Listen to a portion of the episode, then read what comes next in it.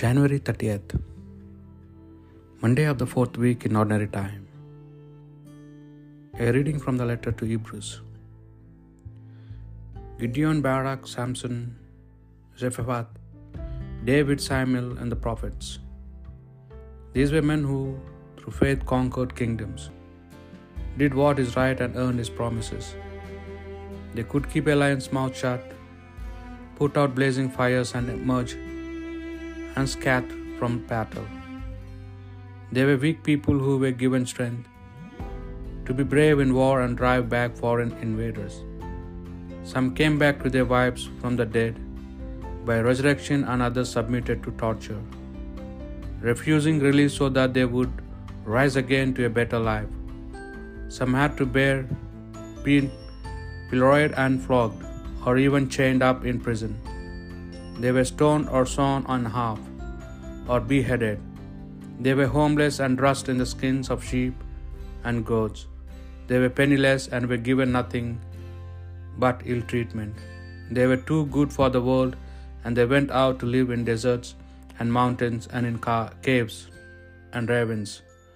These all heroes of faith, but they did not receive what was promised, since God had made provision for us to have something better, and they were not to reach perfection except with us. The word of the Lord. Let your heart take courage, all who hope in the Lord. How great is the goodness, Lord, that you keep for those who fear you, that you show to those who trust you in the sight of men. Let your heart take courage, all who hope in the Lord. You hide them in the shelter of your presence from the plotting of men. You keep them safe within your tent from disputing tongues. Let your heart take courage, all who hope in the Lord. Blessed be the Lord who has shown me the wonders of his love in a fortified city. Let your heart take courage, all who hope in the Lord. I am far removed from your sight, I said in my alarm, yet you heard the voice of my plea when I cried for help. Let your heart take courage, all who hope in the Lord. Love the Lord, all you saints. He guards his faithful, but the Lord will repay to the full those who act with pride. Let your heart take courage, all who hope in the Lord. A reading from the Holy Gospel according to St. Mark. Jesus and his disciples reached the country of the Gennesarenes on the other side of the lake. And no sooner had Jesus left the boat, the man with an unclean spirit came out from the tombs towards him. The man lived in the tombs, and no one could secure him any more, even with a chain, because he had often been secured with fetters and chains, but had snapped the chains and broken the fetters, and no one had the strength to control him.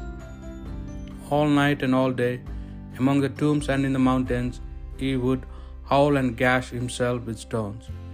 Catching sight of Jesus from a distance, he ran up and fell at his feet and shouted at the top of his voice, What do you want with me, Jesus, Son of the Most High God? Swear by the God you will not torture me. For Jesus had been saying to him, Come out of the man, unclean spirit. What is your name? Jesus asked. My name is Legion. He answered, For there are many of us. And he begged him earnestly not to send them out of the district. Now there was there on the mountainside a great herd of pigs feeding, and the unclean spirit begged him, Send us to the pigs, let us go into them. So he gave them leave.